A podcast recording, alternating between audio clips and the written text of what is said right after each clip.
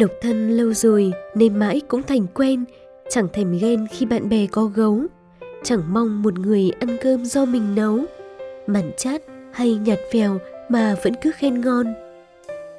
Độc thân lâu rồi nên chẳng sợ cô đơn, chẳng bận tâm ai có người đưa đón. Một mình đi về thản nhiên hôm sớm, người ta môi kề tay nắm kệ người ta.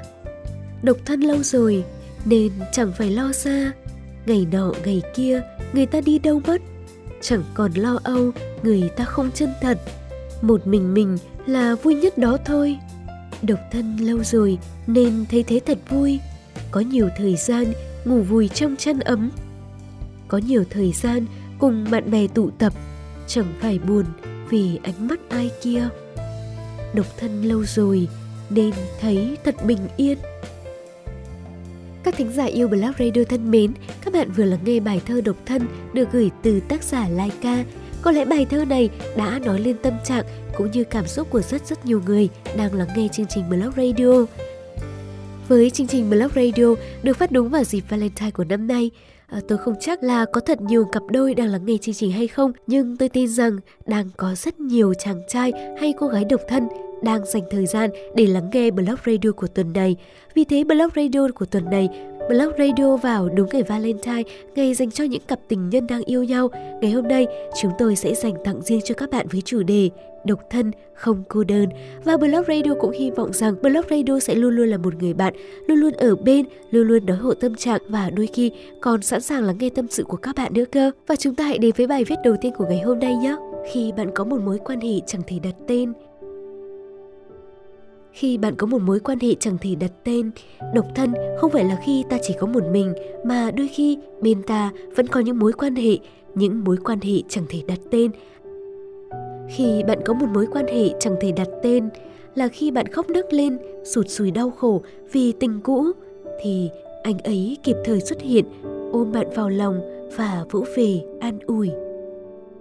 Khi bạn gặp rắc rối, stress, nặng nề với công việc, anh ấy giống như một vị cứu tinh, nói những câu chuyện không đầu không cuối, tưởng chừng như chẳng liên quan, nhưng thực chất là đang đánh lạc hướng bạn để đầu óc của bạn được thảnh thơi.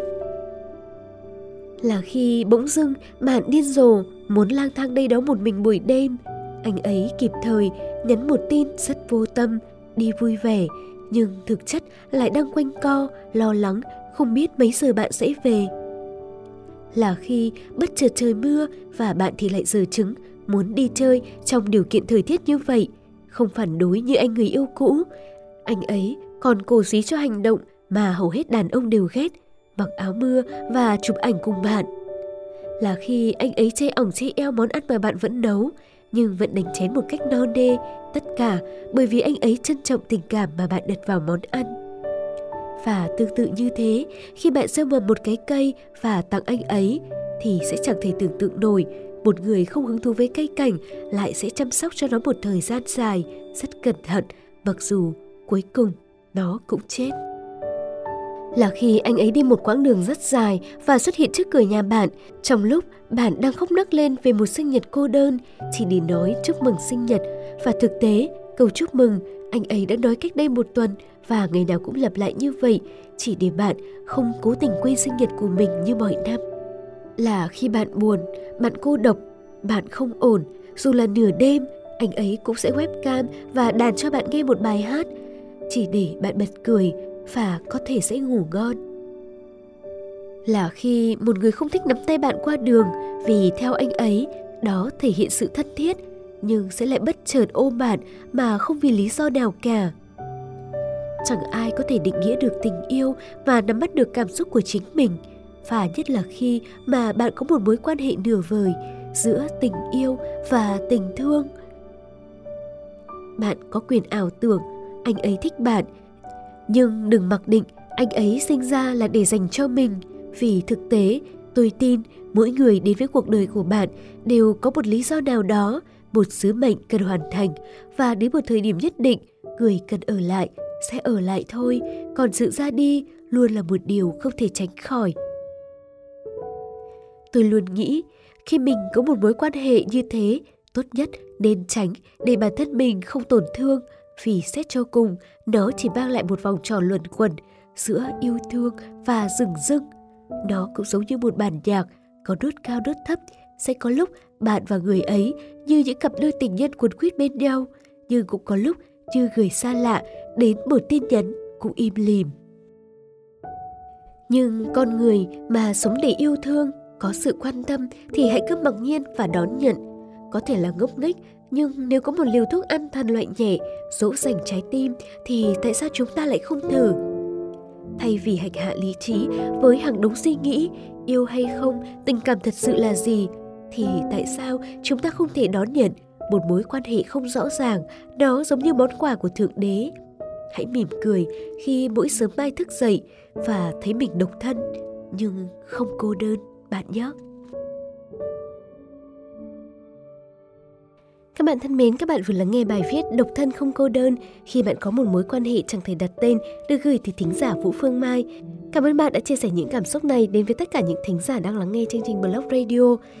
Và có lẽ trong cuộc sống này tồn tại rất nhiều mối quan hệ của hai người độc thân, hai người ở bên nhau, chia sẻ cùng nhau.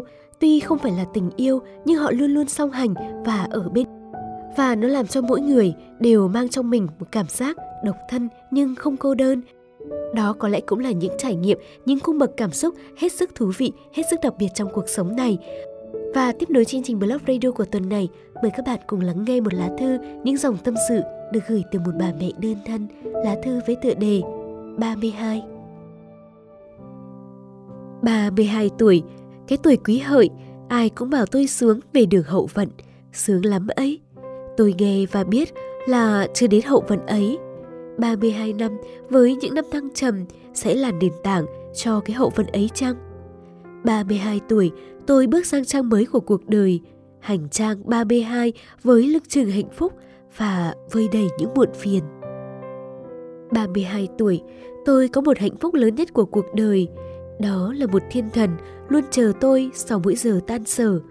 Tôi yêu thiên thần ấy gần nào, là tất cả trong lòng, là nghị lực và niềm tin để tôi có thể vượt qua mọi thử thách của cuộc đời. Dẫu biết rằng đã không vì thiên thần ấy thì tôi đã rất dễ dàng buông tay. 32 tuổi, tôi có rất nhiều tâm trạng, ngổn ngang, chất chứa ở trong lòng. Tôi không biết bắt đầu từ đâu, không biết sẽ nói với ai và kể cho ai nghe. 32 năm đi qua, tôi trải qua nhiều cung bậc cảm xúc của cuộc đời. Khi hồn nhiên, khi hạnh phúc, lúc lại đau khổ, tự hào lẫn cả thất vọng. Những ký ức đã trở thành quá khứ, những ngày tháng xa rời trở thành kỷ niệm, và cả những lần bước đi đã trở thành những dấu ấn của cuộc đời. 32 năm đâu là gì mà cuộc đời đã lập nỗi sân si. 32 tuổi, không biết bao nhiêu lần tôi đã định nghĩa về hạnh phúc.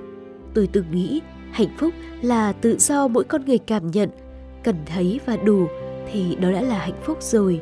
Tôi an ủi bản thân mình rằng mình đã hơn khối người chỉ để được tạm yên lòng với hạnh phúc đang có. 32 tuổi, đôi khi tôi muốn ngược một chút nắng, ngược một chút gió để trở về với miền cổ tích. Nơi ấy chỉ có những điệu cười trong mắt như pha lê. Tôi cứ hoài niệm và vương vấn. 32 tuổi, tôi bắt đầu thấy nhớ.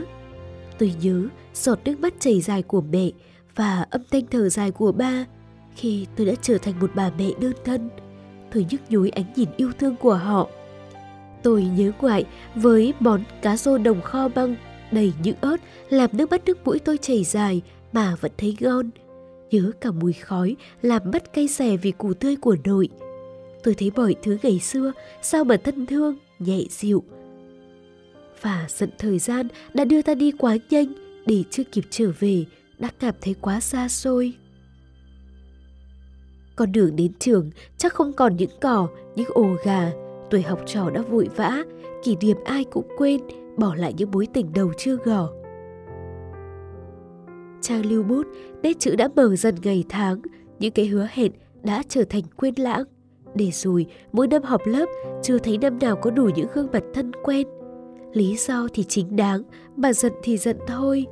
Nghĩ lại đã có bao cái hẹn, hẹn rồi lại lỡ.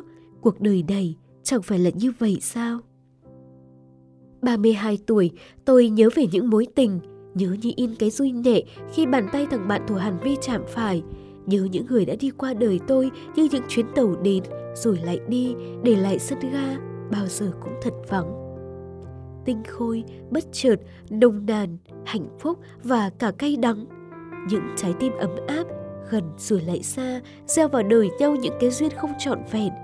Cái nắm tay ngày xưa, giờ chỉ còn là kỷ niệm, mở môi nào rồi cũng sẽ lãng quên.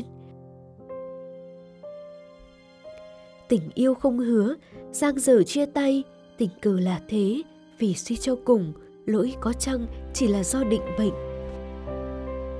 32 tuổi, tôi trở về với đời thường, đối diện với thực tại, với tay ôm lấy thiên thần vào lòng, hôn lên đôi má phúng phính, vào cái miệng thơm mùi sữa. Yêu biết bao, từ ngày được thiên chức ấy, tôi đã thấy mình dường như mạnh mẽ hơn. Và suy cho cùng, con người ta vùi đầu vào công việc và guồng quay của cuộc sống, cũng chỉ để mưu cầu hạnh phúc, mà chẳng có hạnh phúc nào là trọn vẹn, chỉ có biết cách chấp nhận và hài lòng với hạnh phúc không mà thôi. Và 32 tuổi, tôi thấy rằng mình đang hạnh phúc. Bài viết được gửi từ thính giả Quỷ Ga.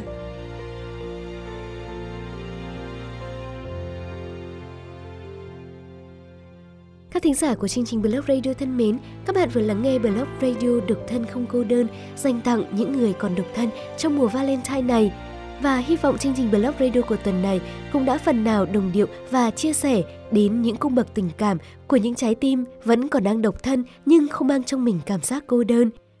Blog Radio rất mong sẽ nhận được những lá thư chia sẻ, những bài viết cũng như những sáng tác truyện ngắn của các bạn.